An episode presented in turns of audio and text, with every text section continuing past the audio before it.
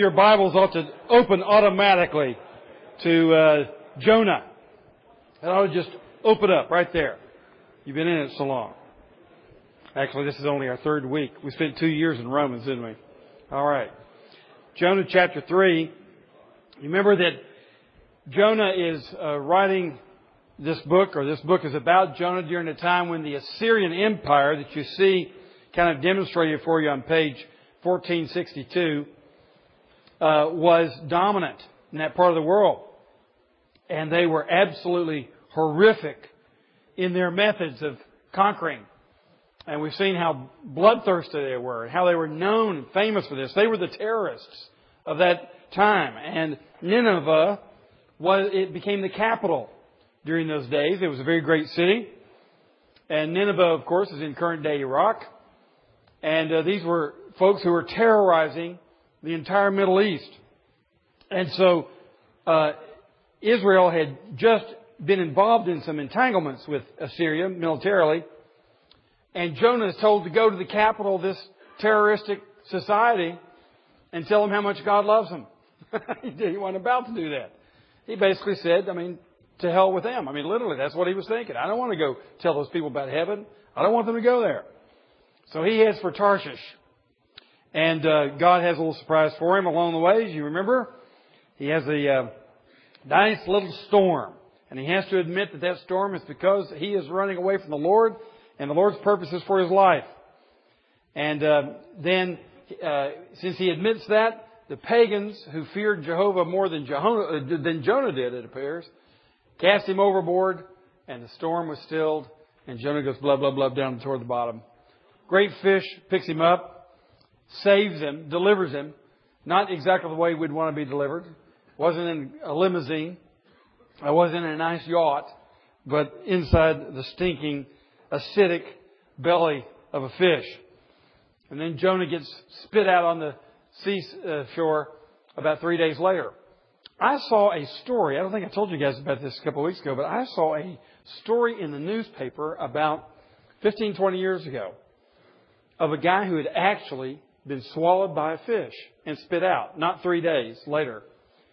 But he had been so, swallowed, and I guess he was hard to digest or something. And the uh, fish puked him out. And he came out, they, they discovered him, and he was, he was white because the acids in the fish's belly apparently had just taken his skin and made him look like an albino. And so I can just see Jonah now, this nice, Hebrew olive skin, probably just turned to snow white, you know, from being in that fish for three days. But Jonah comes out, we saw in chapter 2, and he writes a nice little song about how smart he is, how clever he is. Now, he and God cooperated for his salvation. No, he didn't do that. He came out and wrote a poem about how gracious God was. And he, the end of this great psalm that he writes is, uh, he says, salvation is from the Lord. Salvation comes from the Lord. Well, duh. So Jonah had discovered how God is the one who saves us uh, from his experience in the fish. And uh, that was what he was thinking while he was in that fish, which is pretty good for Jonah. I'm thinking, I would have been thinking some other thoughts. Now, what happens, of course, is that Jonah gets a second chance. And let's look at Jonah chapter 3 and just read this chapter first of all. We're going to look at both these chapters. And let's see now what happens when Jonah, who had run away from the Lord because he didn't want to evangelize these people he hated so much, uh, God gets him in the storm, delivers him through the, by the fish, spits him up on the seaside. Now let's see what Jonah does. Chapter 3. Then the word of the Lord came to Jonah a second time. Go to the great city of Nineveh and proclaim to it the message I give you. Jonah obeyed the word of the Lord and went to Nineveh. Now, Nineveh was a very important city. A visit required three days. On the first day, Jonah started into the city. He proclaimed, 40 more days and Nineveh will be overturned. The Ninevites believed God. They declared a fast, and all of them, from the greatest to the least, put on sackcloth. When the news reached the king of Nineveh, he rose from his throne, took off his royal robes, covered himself with sackcloth, and sat down in the dust. Then he issued a proclamation in Nineveh. By the decree of the king and his nobles, do not let any man or beast, herd or flock taste anything. Do not let them eat or drink, but let man and beast be covered with sackcloth. Let everyone call urgently on God. Let them give up their evil ways and their violence. Who knows? God may yet relent and with compassion turn from his fierce anger so that we will not perish. When God saw what they did and how they turned from their evil ways, he had compassion and did not bring upon them the destruction he had threatened. All right. First of all, notice in these first two and a half verses, God gives second chances to amazingly stubborn believers. that gives me hope. then the word of the Lord came to Jonah a second time. The, the word of the Lord came to Jonah a second time. And what's so interesting, if you compare that to chapter 1, verses 1 uh, and 2, you find it's almost the same word, uh, words. The word of the Lord came to Jonah. So here it is again. And the reason is, God is relentless. Go a second time. Go a third time. The word of the Lord will come a fourth time. You know, God is so gracious. He'll keep coming back to you over and over again, even uh, when we have disobeyed Him, because He is gracious and compassionate to His messengers, even very stubborn ones, like we can be sometimes. He is relentless. He said, Go to that great city of Nineveh and proclaim to it the message I give you. So he says, Jonah, you're not getting away with it. I've got a purpose for your life. We saw uh, two weeks ago how God has a purpose for every one of our lives from the scriptures. It's very clear. It's got a purpose for us. So he's relentless with us. He's going to keep coming back to us and say, look, I've got a purpose for your life. And you maybe been through some tough things. Maybe you've been through some discipline from the Lord. And he's saying, look, I got your attention. Now here we go again. And he's now going to change it and say, look, I know now, since I see, saw how you responded, now I know that you're, you're cowardly. now I know you're afraid. We'll change the message a little bit. We won't make it quite so threatening. Uh, we'll, we'll tweak it a little bit. We'll make it easier for you. Uh, we'll, you know, flatten out the message a little bit. It won't be so offensive. No. Go back. The word of the Lord came to him a second time and he says, go back and proclaim the message I give to you. So God isn't changing his standards one bit. Uh, he's giving him the same message. And notice that for those who, who know him, we are eventually going to relent. What we learn, hopefully, as we get older in the Lord is the sooner you relent, the better. It's just a whole lot cheaper, more efficient. you waste a lot, whole lot less of your time if you just go with it the first time, or at least the second time. But if you wait to the third and fourth time, it just gets harder and harder. God is gonna, He's not gonna relent. His, miss, His mission is the same. His message is the same. So let's go do it the first time. But we're told here Jonah obeyed the word of the Lord and went to Nineveh. So God gives second chances to amazingly stubborn believers. I'm so glad He did because I grew up in a in a home where I was taken to church every Sunday morning and evening, and a lot of Wednesday nights as a kid. And then just drifted, went off on my own.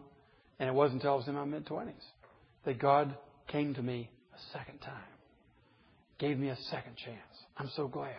And then, of course, uh, since being converted, uh, how many chances have I had? I can't even count them all. Millions of chances.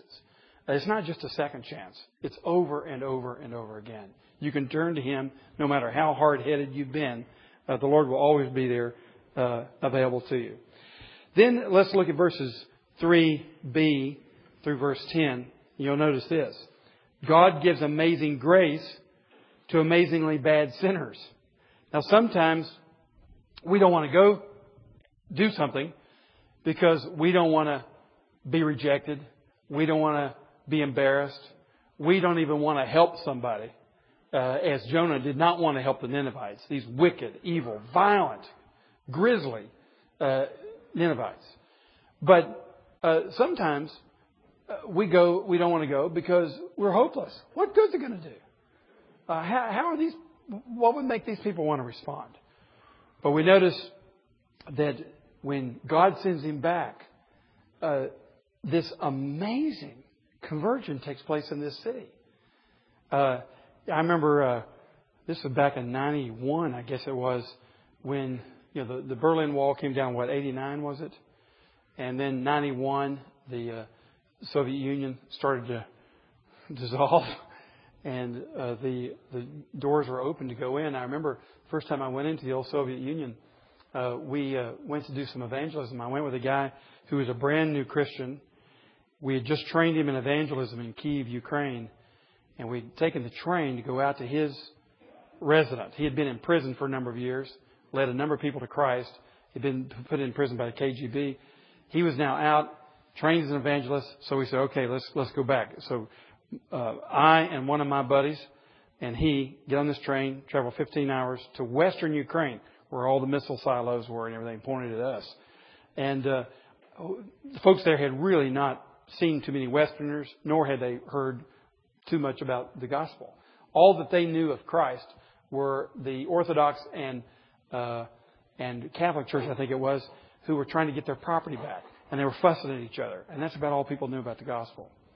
And I remember uh, going back and uh, we would just go from one city to the next. I mean, think how wild and nutty this is. We just go downtown. And we would take some young people from, from a church uh, maybe 100 kilometers away, and they would just start singing on the city sidewalks. And people start to gather around. And then we'd start preaching. I'd never done this before. And uh, so people started gathering around, and we'd start preaching. And then I would say to them, if you'd like to have a relationship with Christ, like what I described in this talk, come forward and we'll start to organize some Bible studies. And of course, our local Ukrainian would, would start the Bible studies. And I'll never forget uh, one time in a, in a town, a little town, I don't even find it on the map anymore, It called Sniatin. It was easy to remember because it kind of reminded me of Sniat. Uh, but Sniatin. And uh, we went downtown and uh, had our little quartet singing there, had a minimal sort of response, and we just told people, look, just come tonight in the House of Culture at the end of the street here, and uh, we're going to tell you about Jesus Christ. Well, it turns out when we got there that night, the place was packed. Now, they, these are people who had never really heard how to be saved through Jesus Christ. The place was packed. There were hanging in the window sills, people standing out in the courtyard. They couldn't all get in. So we kind of fished our way up toward the front, and there was next to me a little little boy. He must have been about 10 years old. And he was a little hellion. He was bouncing all over the place. His face was filthy. He just, he, he was out of order completely. And there was one guy there who must have been some sort of responsible citizen. And uh, at one point, this little boy was making so much ruckus, and I was sitting right next to him while somebody was talking. And uh, one of the men went, he went like that. I guess that means shut up. And the boy just looked at him and went. I thought this is going to be an interesting night, you know, with this boy. Well, so I, I, shared the gospel that night, and I asked people who wanted to know more about Jesus, who wanted a saving relationship with Him, to come forward. And I, I suppose there were maybe a hundred who came. And uh, I told that little boy before I started speaking, I said, through my interpreter, I said, now I want you to listen because everything I have to say tonight is for you. Everything's for you. So I would look at him every once in a while, and so when I called everybody to come forward, I looked over and the boy was gone. And I was I was obviously disappointed. But uh, then after I talked to the folks for a few moments about how they could pursue Christ, and we gave them Bibles and talked about small group Bible studies and so on, I said, "Let me pray for you." And I bowed my head, and there that little boy was right at my feet. you know, God can work through even the, the worst little rascals. Some of them are probably in this room. and you, you may appear even to yourself to be hopeless. I'm going to tell you something. The gospel is so powerful. It's not hopeless. And God will send us into missions because, look, He can raise the dead. He raised Jesus Christ from the dead. So if He can raise His own Son from the dead, He can take the message that you and I imperfectly communicate, and He can bless other people through it. Uh, God's message is uncompromisingly demanding. We do not change the message because of what we perceive to be the ability of others to hear it or to believe it. It's the same message for great or small. Notice that in verse 3, he says, Now Nineveh was a very important city, a very sophisticated city, a very wealthy city, a very powerful city. Oh, well, these people, they wouldn't be interested in Jesus. They're too sophisticated. No, it's the same message. Real simple message that you proclaim in the most sophisticated cities of the world and that you proclaim in the jungles of Africa. It's the same message because human beings have the same need, no matter who we are, where we come from. Nineveh was a very important city, and they're going to hear a very simple message. It doesn't take a rocket scientist either to communicate it or to believe it. It takes a heart. But it doesn't take a rocket scientist's mind to understand it. It's a message of judgment and hope. Forty more days and Nineveh will be overturned, Jonah says. Forty more days and Nineveh will be overturned. Now, in earlier versions of the NIV, and that's what we've got in front of us in our study Bibles, the New International Version. In the old 1978 version of the NIV, it said Nineveh will be destroyed. Because this word can be interpreted to be destroyed. But the word can also be interpreted to mean overturned in the sense that you're turned inside out. And you are brought to a change in your life. So, Jonah's message actually is a double entendre. He's saying, this city will be overturned or this city will be brought to repentance. So you don't know quite which. And gentlemen, you don't know quite which. Quite which depends on how you respond to the Lord. There's a judgment that goes out, but even in that judgment, there's hope. He's basically saying if you don't repent, if you continue on your evil ways, you will be destroyed. But there's always the possibility of being overturned. And every time that we communicate clearly the message of Christ to someone around us, it's not a, a patsy message that has no judgment in it because God is a judge and He is coming back. And we have sinned against Him and we deserve His judgment. That's got to be in, in our message. At the same time, God is gracious and He forgives anybody and everybody who will come to Him. It's not how good you were. It's not how much you've changed. It's rather whether you want to be forgiven. That's, that's the, the only issue that matters in a man's heart. So, it will indeed be overturned. But wow, how this city ever was overturned. We see what happened as we look at verses 5 through 9. God's message is unbelievably powerful. The Ninevites, the Ninevites, the terrorists believe God. Gentlemen, this will be like uh, uh, sending someone to Afghanistan to go into the terrorist nests and uh, proclaim the gospel. So that would be too dangerous. I don't think we should send any of our missionaries there. Well, that's what Jonah thought about himself. Too dangerous. Don't care. Don't want to go there. Go there. And then it would be like going there, and instead of being pushed up against a, a cave and shot and forgotten, absolutely everybody there believes what you're saying, and they turn to Christ. And then Osama bin Laden covers himself in sackcloth and commands everybody to repent. That's how amazing this text is. And what God is reminding us of is the power of this message. The same time that I was in uh, U- Ukraine years ago, we went from this little town Sniatin to the cap- capital of the oblast, uh, which uh, in that in western Ukraine is Ivano-Frankivsk. We went to Ivano-Frankivsk, which was a big city, you know, maybe 150,000 people. And we did the same thing. Went right downtown, had a little choir, sang, gathered people, shared the gospel. Then we went out to a park, a beautiful park, and uh, there was an amphitheater there, already there. So we did the same thing. We set up our band and some singers. They started singing, gathered, gathered around 300 people. and we started preaching the gospel. And people visibly responded to the gospel, but you never know. Of course, I'm leaving town, you know, the, the, the next week.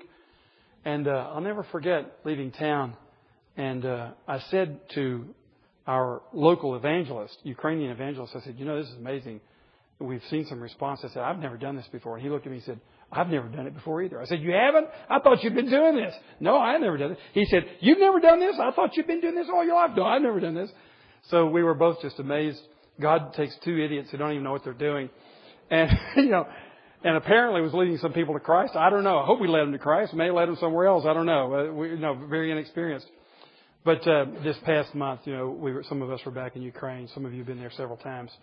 Because, now, as you know, second, we've got a, a vast ministry with multifaceted ministry. It's integrated in many, many different directions. and have some wonderful partners there. And I was asked to come back just this last month. I hadn't been there really much since the early 90s, but I did go back this fall and did some teaching for some pastors and church planters, a hundred of them who are planting churches all across the CIS. And uh, so I was there, and there was a there were a few people, lay people, from Ivano-Frankivsk. That several days into the conference, I saw them and said, "You know, I've been to Ivano-Frankivsk." Uh, Ivano-Frankivsk. And the woman said, "Oh, you have." She said, "Why? Uh, when were you there?" I said, "Well, it was back in '91 or '92 or something." I said, "We had just some outdoor evangelism." She said, "Were you the one?" I said, "What do you mean?" She said, "Well, our church in Ivano-Frankivsk was started from three women. Their mother had been praying for them to become Christians all her life. She had wept over them and prayed over them. And the three of them went to this outdoor rally in Ivano-Frankivsk. They all got converted, and that's been the foundation of our church. well, okay. So I guess even in Western Ukraine, with all their missiles pointed at us, who knows? You know, they turn and repent, and the church starts. So the people repent. They turn. If you look at verse 5, this is an amazing thing. We forget how amazing it is. The Ninevites believed. They declare a fast, all of them, from the greatest to the least. That is, the ones who were house servants to the city mayor. well, there wasn't a mayor, there was a king. But from those who are the most powerful to the least powerful. And they put on sackcloth. They took on, put on the, the expression of being humble before the Lord. They had been so arrogant and into themselves. Nineveh was known in the seventh century BC as a city that was there was a it was a I am sort of city. For, uh, there's a passage in Zephaniah, as a matter of fact. Can you turn over in your Bibles? I'll give you the page number in just a minute. Um, yeah, page um, 1500. And here you have a judgment against Assyria. And look at how Nineveh is described. Uh, this is Zephaniah 2:15. This is the carefree city that lived in safety. She said to herself, I am. Does that sound familiar? You know, God is the one the Bible says, I am. That's how He describes Himself. How do, what more can I say? I am. I am who I am. And they were saying about themselves, I am, and there's none besides me. What a ruin she has become, a lair for wild beasts. All who pass by her scoff and shake their fists. That's about Nineveh. Uh, if you look up, it says, uh, verse 13, he will stretch out his hand against the north and destroy Assyria, leaving Nineveh utterly desolate. So there's a judgment against Nineveh. Why? Because she's the great I am. And here they're wearing sackcloth. That's the power of the gospel. I mean, I know in my own life. You know, we all think we're hot stuff. We're all focused on ourselves. That's the mission of life. Promote ourselves. And when you meet Christ, you find there's another great I am. it's not you. All right. The king repents. It's even more amazing. The story, the plot thickens. Verses 6 through 9, the king is repenting. What does he do? He humbles himself. He, he doesn't tell the people, what are y'all wearing that sackcloth for? Get rid of that little prophet. We're going to hang him on a tree upside down. No, he humbles himself and then he exhorts his people and tells them some basic things that are involved in repentance. He gives them, the king of this city, gives them a nice little uh, gospel lesson on how to approach God. It's just amazing how quickly the gospel has taken root here. Humble yourself. He tells them, do not let any man or beast, herd or flock taste anything. Do not let them eat or drink. Let every man wear sackcloth. Uh, and let every man and beast be covered with sackcloth. So everybody's to humble themselves. Now I don't know, uh, I mean, I spent my third year in life and a fourth year in life on a farm, and that was about it. So I'm not uh, much of a farmer. But I know if you don't feed animals, they let you know about it. Correct?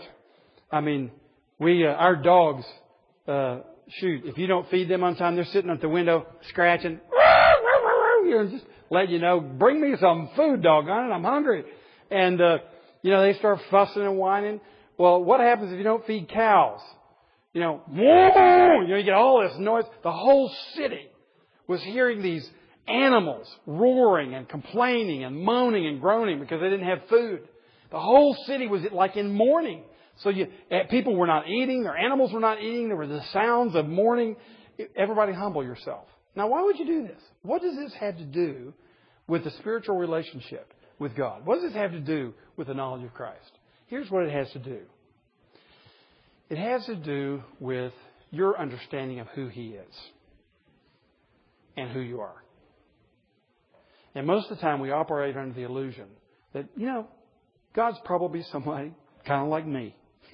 you know, it's just not too far off from the way I think. And because that's the way we start in our thinking, what we do, no matter whether you go to church or you don't go to church, here's what you tend to do. You tend to create a God in your mind. A God with whom you can get along. It's very interesting to me. If you watch the moral trends of a culture, pretty soon you'll be hearing in the church a message that is shaped by those moral trends. Let me give you an example. A lot of us in this room are divorced. Okay? And, okay, no, no sweat. But we know what God says about divorce. He hates it. Okay? But what happens when you get a culture, you know, a room like this full of people who have been divorced? Then what happens to the church message? Well, the messenger doesn't want to be seen as a moral prude. He doesn't want to make anybody angry. So he'll just say, well, you know, it's not that big a deal. The Bible says it's a big deal. But you'll find that the church will change its message as the uh, popular culture changes its behavior because the church doesn't want to be seen as square or unpopular. So we generally will just change the way that God thinks about that. Or take the issue of homosexuality. And I hope there's some homosexuals in this room who feel very comfortable being here in this Bible study. I'm sure there are. Well, so what do we do? The more we minister to the homosexual community, oftentimes the, the message will actually morph and change. Well, God doesn't really have anything to say about that. But there are several places in the Bible where He really does have something to say about it. And where He really does say He doesn't like that kind of behavior. So you'll find that often the message is matched to the uh, cultural norms of the people coming from the society they're coming in. They don't want to recognize. We, none of us wants to recognize in our sinful flesh that God is actually different from ourselves. And that God's moral standards are actually different from our own. And that God happens to be holding all the cards. And God happens to be the one who's going to make the judgment. But He is. But when you really meet Him, what happens is your mouth is shut and you realize you cannot create a real God out of your imagination. All you can do is create an imaginary God. And that's what most people in the world do. They create an imaginary God with whom they can get along, who's somewhat like themselves. But when you meet the God who really is, like Isaiah when he saw him high and lifted up, then Isaiah said, I am undone because I'm a man of unclean lips and I dwell among a people of unclean lips and my eyes have seen the King, the Lord of hosts. And so there's an acknowledgement, if we really are coming to God, that He is great and majestic in His holiness. And I have not only disappointed Him, I have broken all of His moral commandments. So that, that's the way it starts. You can't really get close to God if you, under, if you don't understand that by nature you can't be close to Him, that He's going to have to be gracious to you for you to, for you to even draw near to Him. So there's a humility that comes with the knowledge of God. And then the king says, call on the Lord. Call on Him. Ask Him. We've seen over and over again, we don't have because we don't ask. We don't grow because we don't want to. We don't ask Him to help us to grow. We don't get close to Him because, hey, after all, if God's not going to do it my way, I don't want to do it. It's going to be on my terms or nobody else, or nothing's going to happen. And God says, well, then nothing will happen. It's going to be on my terms. Call on the Lord. And then He says to them, turn from your sin. Don't just acknowledge it. You know, Southern uh, good old boys like us, we're really good at saying, you know, I'm not that good. Yeah. You know, we can downmouth ourselves and, yeah, I'm a louse. I'm a lousy husband. I'm not much of a father. You know, and that's kind of cool to do. You know, don't put yourself forward. Be humble. But we have absolutely no intention of changing. you know, three years later, oh, I'm not much of a father. I'm a very good husband. I'm a crumb. I'm a crud. And all we do is downmouth ourselves. Somehow we think there's moral virtue in that and just saying how bad we are. But notice the king says, look, humble yourself, acknowledge your natural status, ask the Lord, look to Him, call on Him, and when you do, make some plans. Get your bags packed because you're going to change. And turn your life around. Change the lifestyle. Change the way you think. Stop making Him after your image, and how about you becoming something in His image?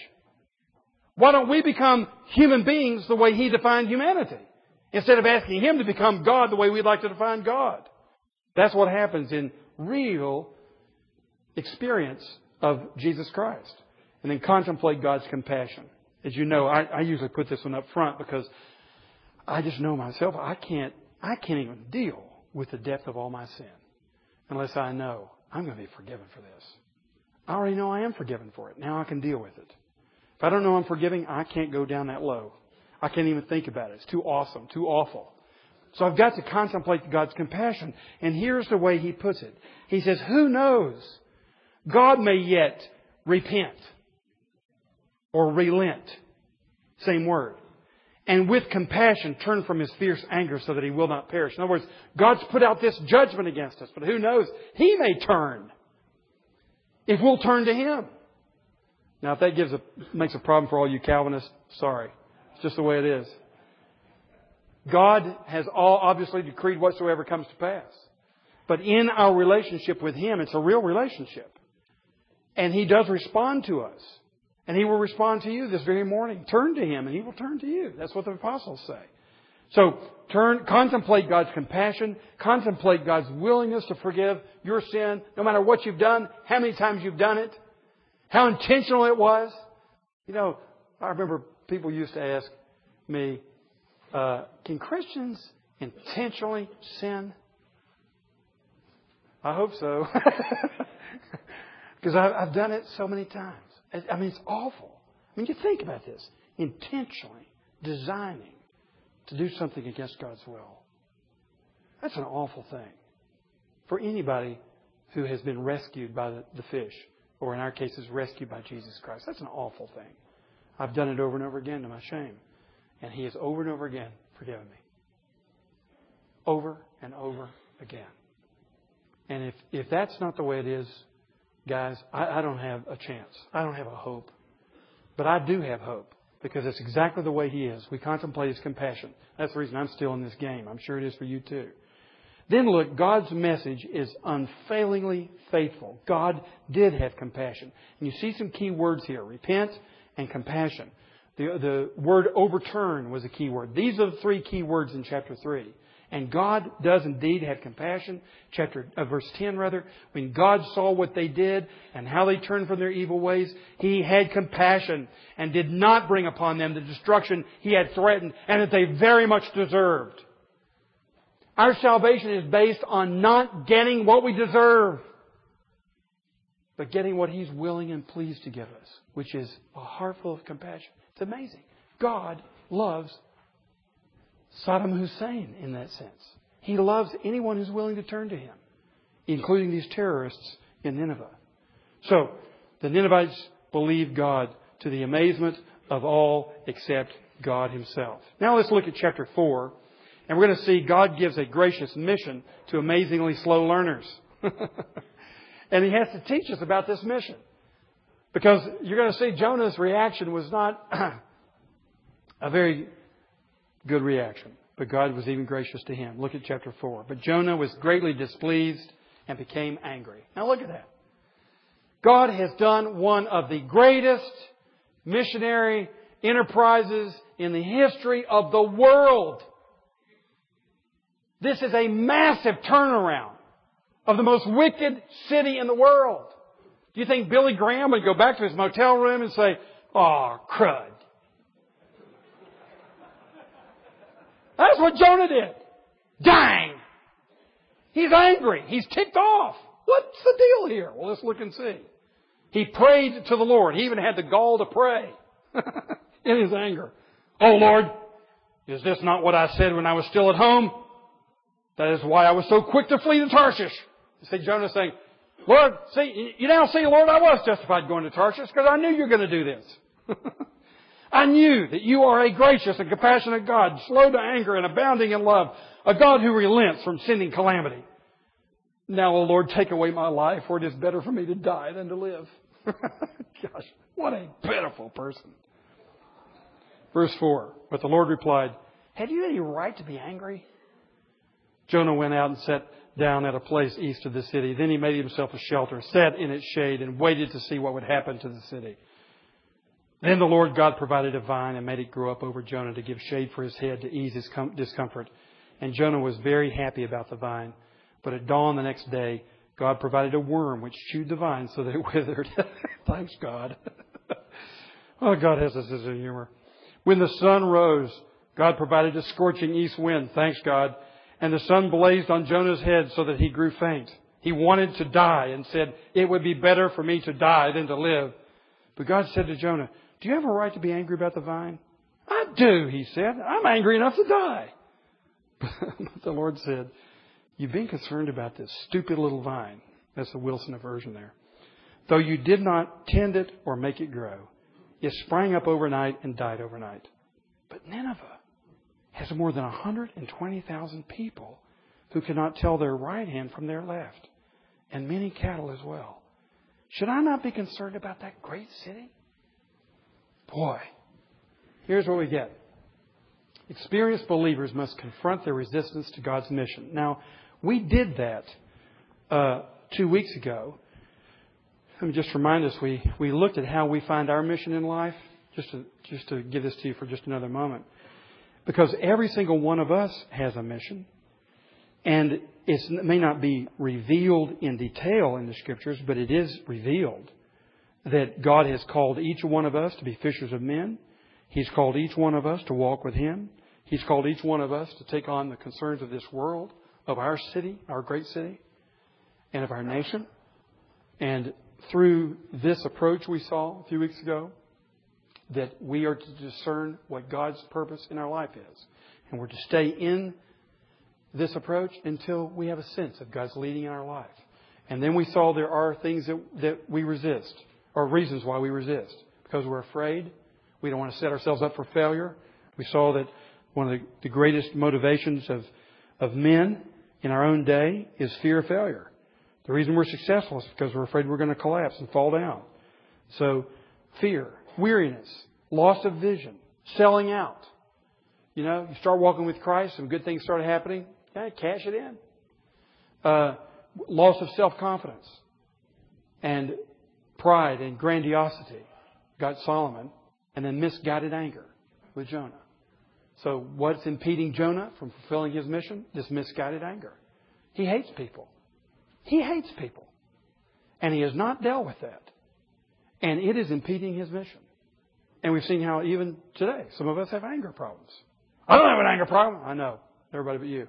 Uh, we have anger problems. And when you do, it's going to impede your mission, just like it did Jonah, because you can't really fulfill the mission of Christ, which is a mission of love, when you hate people. And so some of us hate people that, that we live with. How are you going to serve somebody that you hate? How are you going to serve somebody that you hate at work? Uh, well, Jonah was trying to do that, and he was doing it very mechanically. And uh, he had to find out that there was resistance in his own heart. Sometimes we do not love what he loves. You get that in verse 1. He's angry because, because he didn't love the people God loved. Sometimes uh, we do not learn from our mistakes. Lord, is this not what I said when I was still at home? And we're sitting here thinking, Jonah, duh! Did you not understand that that mentality is exactly what got you thrown overboard? And here you're going back and using the same old cruddy rationale to explain your and to justify your anger? Is this not uh, simple repentance that would solve this? Sometimes we do not learn from our mistakes. Jonah really had not learned. He was externally repentant, but as we saw last week, he really had not repented in his heart. Now we notice God is gracious. When your repentance is superficial, He'll just take you where you are. And He'll lead you on to the next trial. Jonah's still being tried here. And he still has a lot to learn. So God just took him for what, he, for what Jonah gave, worked with him, and took him to the next step. But Jonah's finding out that his repentance was really not heartfelt.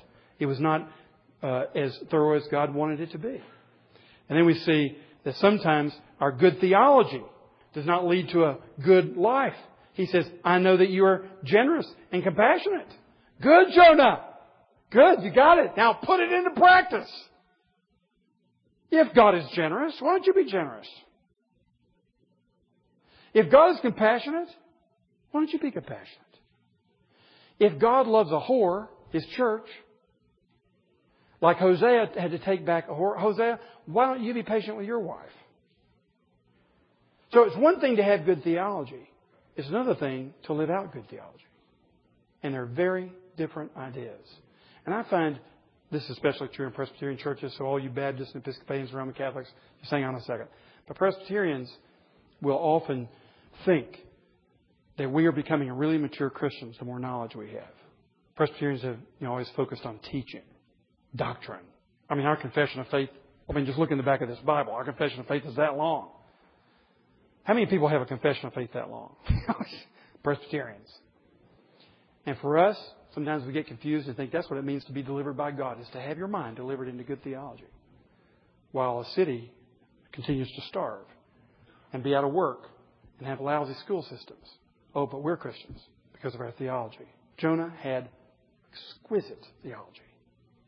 God is generous and compassionate. Doggone it, God, I wish you weren't generous and compassionate. That's what Jonah was saying. Sometimes we are ridiculously self-absorbed. Now, oh Lord, take away my life. These people have been converted. These people I hated and I wanted you to destroy. It's all about me. It's unbelievable how narcissistic Jonah can be. And that's going to keep you from fulfilling your mission. If God has given you a mission, which He has given you, it's only going to be fulfilled as you deny yourself and take up your cross and follow Him. In order to fulfill the mission of Christ in your life, there's going to be a death. A death to yourself. Now, all of you are going to die. But the follower of Christ decides to die right now. Let's go ahead and get it over with. So I go ahead and die now. All the things I want to hang on to, all the things I want to achieve, all the things I want to grasp, I want to die to myself now. Now I'm ready to live. I'm living on borrowed time because I've already died. The missionary who went to the South Pacific into the Fiji Islands a couple hundred years ago, dropped off by an English admiral. And the admiral said to him, Sir, don't you know these people are going to eat you? They're cannibals. You're going to die. And John Paton, the missionary, said, Sir, we've already died. And then, of course, they led that whole island system to Christ. The only way you can fulfill your mission is go ahead and die to yourself. Now you'll find yourself being effective. Jonah was into himself and the exercise of his own anger and vengeance. The world was rotating around Jonah and his people. Experienced believers must hear God's call to his world mission. This is exactly what God is doing. God is going to tell them this little parable. Or he's not going to tell him, he's going to show him. Has him out in the desert. And, you know, we've read enough about Iraq, maybe a few of you have been there. It gets hot. 110 degrees. 115 degrees. 120 sometimes. Out in the desert with no covering for your head. And when you get a little bald spot in the back, some of you, you have a big bald spot on your head. It's your whole head. you have a little bald spot on your head and you're in the sun. Woo! Starts to bake. Jonah was baking. And this little vine comes up. Gives him shade. Oh, whew, oh, thank you, Lord. You know, because it's all about me and I have shade. Then the Lord sends a little worm. Isn't the Lord clever? Sends a little worm to eat the, eat the vine and it it's destroyed. And Jonah says, I'm so angry, I could die. and God just simply says, Jonah, do you have a right to be angry? Did you create that vine? Did you have anything to do with it? Did you water it? Did you tend it? Did you see if it had worms? No. You were completely dependent upon me. I sent it in the first place, and now I've taken away. What's your right to complain? Jonah, you're complaining about nothing. You're focused on yourself. We are far too focused on ourselves, he's saying through this parable. And then, secondly, the Lord is teaching through this that um, we are far too little focused upon the needs of others. And he says about Nineveh, he says, Jonah, have you considered? Nineveh has 120,000 people in it. Have you thought about these people? That the world is not just broken up into Jew and Gentile. Or as we might say, broke up into those who are in the church and those who are not in the church. No, God says it's different from that. They're all people. They're all my creatures. And I have a concern about all the people in the world and all the people in this city. Have you considered the numbers? 1.2 million people in Memphis. And have you started to think that maybe not all like me? Maybe they're not all Catholics. Maybe they're not all Baptists. Maybe they're not all Presbyterians. Maybe they're not all Christians. But they're people. And God has a concern for this great city. Not 120,000, 10 times that. 1.2 million. And have you considered their problems? The evil that is there. Yes, there's evil. And I'm concerned about that, but I'm also concerned about the destruction that that evil is having upon their own lives. Because I made them. And they're made in my image.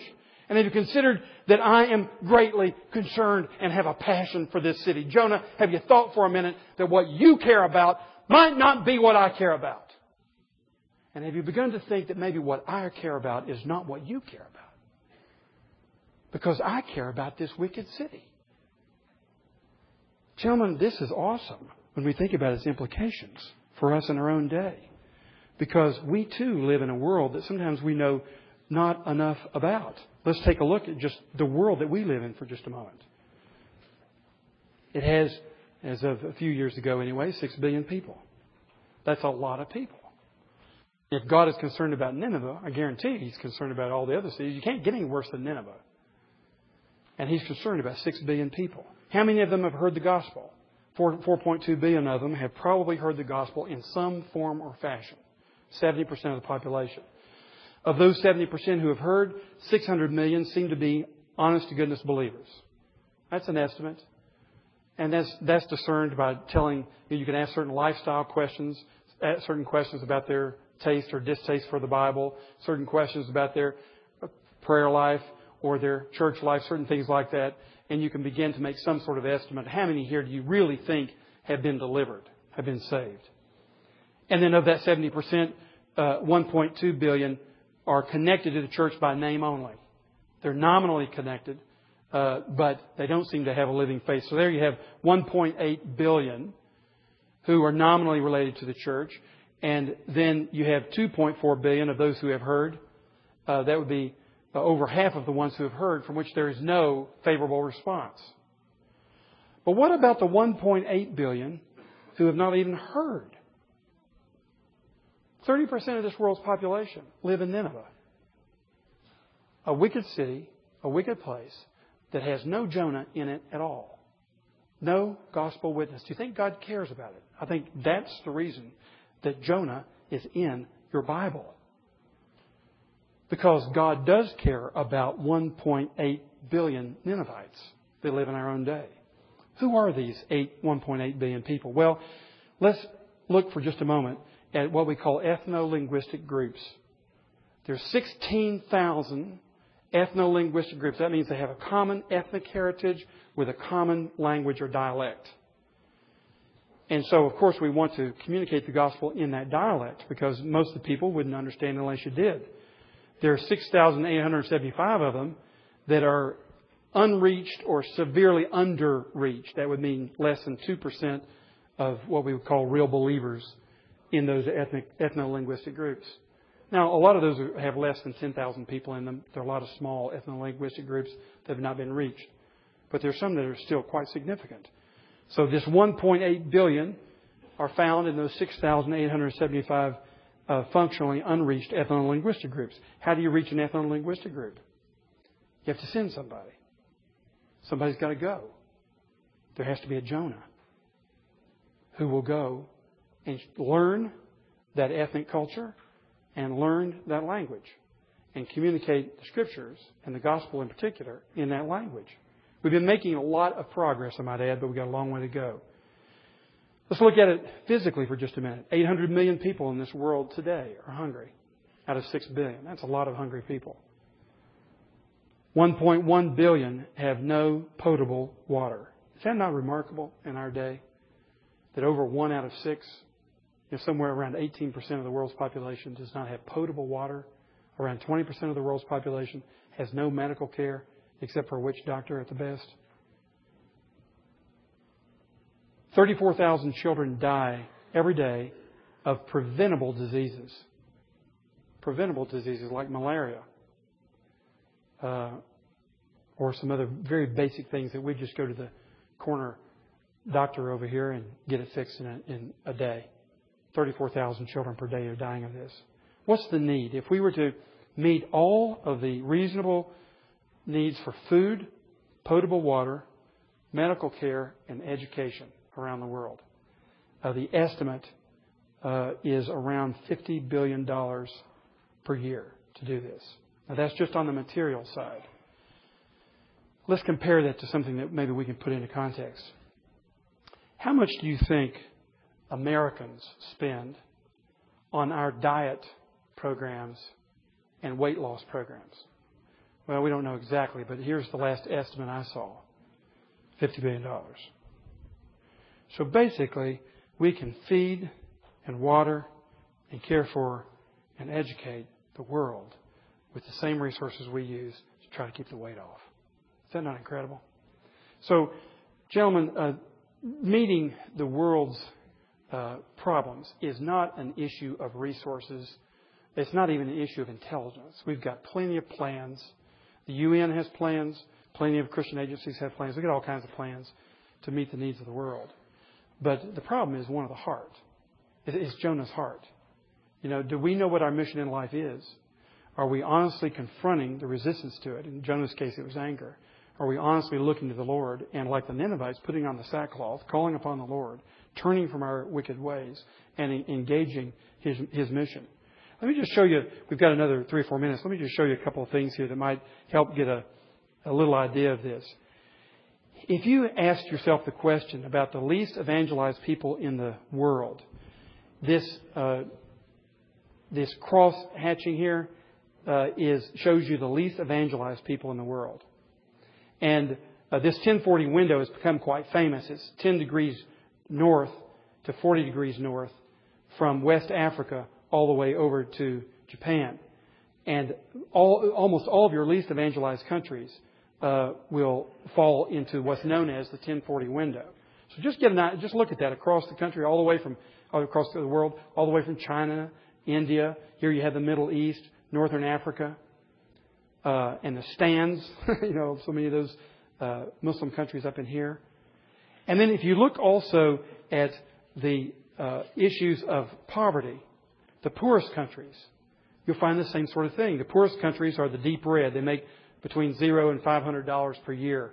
And look where the deep red is in Africa, China, India, into somewhat of the Muslim world. Here you have the oil resources that mitigate it.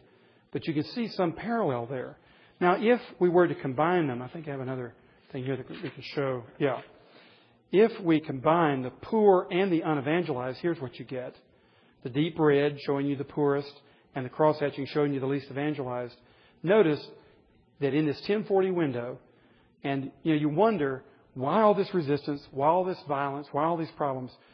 Well, what you've, what you've got is the least evangelized countries, basically, I would suggest to you, leading to the worst poverty situations, 99% of the world's least, uh, the, the poorest, least evangelized people in the world are in that little box right there, 1040 window. And this is the most resistant area uh, in the world to the gospel. In, in, in some ways, it's the most violent area. If you look at it from a religious profile, you see here that here's the Muslim world, dominantly Muslim. There's Hindu world in India. Here's the Buddhist world in Southeast Asia. So you have these very resistant strains of religion to reaching them with the message that Jonah was carrying to Nineveh. And you can look at that and say, what's the use? We've been trying, you know, for decades, for centuries to reach them. What's the use? And that's the reason that less than 5% of our financial resources go into that part of the world in missions. Can you believe that? Less than 10% of our missionaries go to the least evangelized world. Most of them go to the nominally Christian world. There's a lot of work to be done in the nominal world, but there's Ninevite work to be done in this part of the world. So even Christians, even missionaries, resist the Ninevites because it's tough. There are many things in us that would cause us not to go. There are things in this city that are tough. 30% unemployment among men 18 to 30 in Memphis proper. 30%. What do men do when they're unemployed? Is it not obvious? That's the reason we have so many problems. We've got to go into the city. And some of us are specialists in keeping ourselves untainted by the dirt in the city. That's what Jonah wanted to do. He was angry at the city. They wanted anything to do with it. But we've got unemployment. We've got more kids between 18 and 22 in prison than in college in Memphis proper. We have 120,000 kids between the age of 5 and 18. 25,000 of them appeared before juvenile court last year. This is Nineveh too. And here's God's message. I love those people. So when you're doing my will, you'll know it because you'll love them too. And you'll take them to heart. And this will become part of your life mission to reach the people that God loves. Let's pray. Father, we thank you for that great city that represents a great world with all of our need, with all of our immorality and all of our rebellion. Lord, help us to remember that we, like Jonah, are the rebels. We're the ones who've experienced your grace. And therefore, we're the ones to proclaim it everywhere. Thank you for the men in this room. Thank you for all that they are doing here and around the world to promote your kingdom. Please continue to bless them. And Lord, would you please continue to overcome the resistance in our own hearts? Because we find ourselves like Jonah sometimes. We get angry, bitter, resistant. Please, Lord, continue to overwhelm our resistance that we may be continued in the mission of Jesus Christ. Go with us now, Lord. And especially during this Christmas season, we're so thankful that for all the reasons that Jesus would not have wanted to come to this earth, He came and He brought the message and He brought life and He became poor that we might become wealthy. And we are deeply, deeply grateful. And we praise you and thank you through Jesus Christ our Lord. Amen. God bless you all. And Merry, Merry Christmas.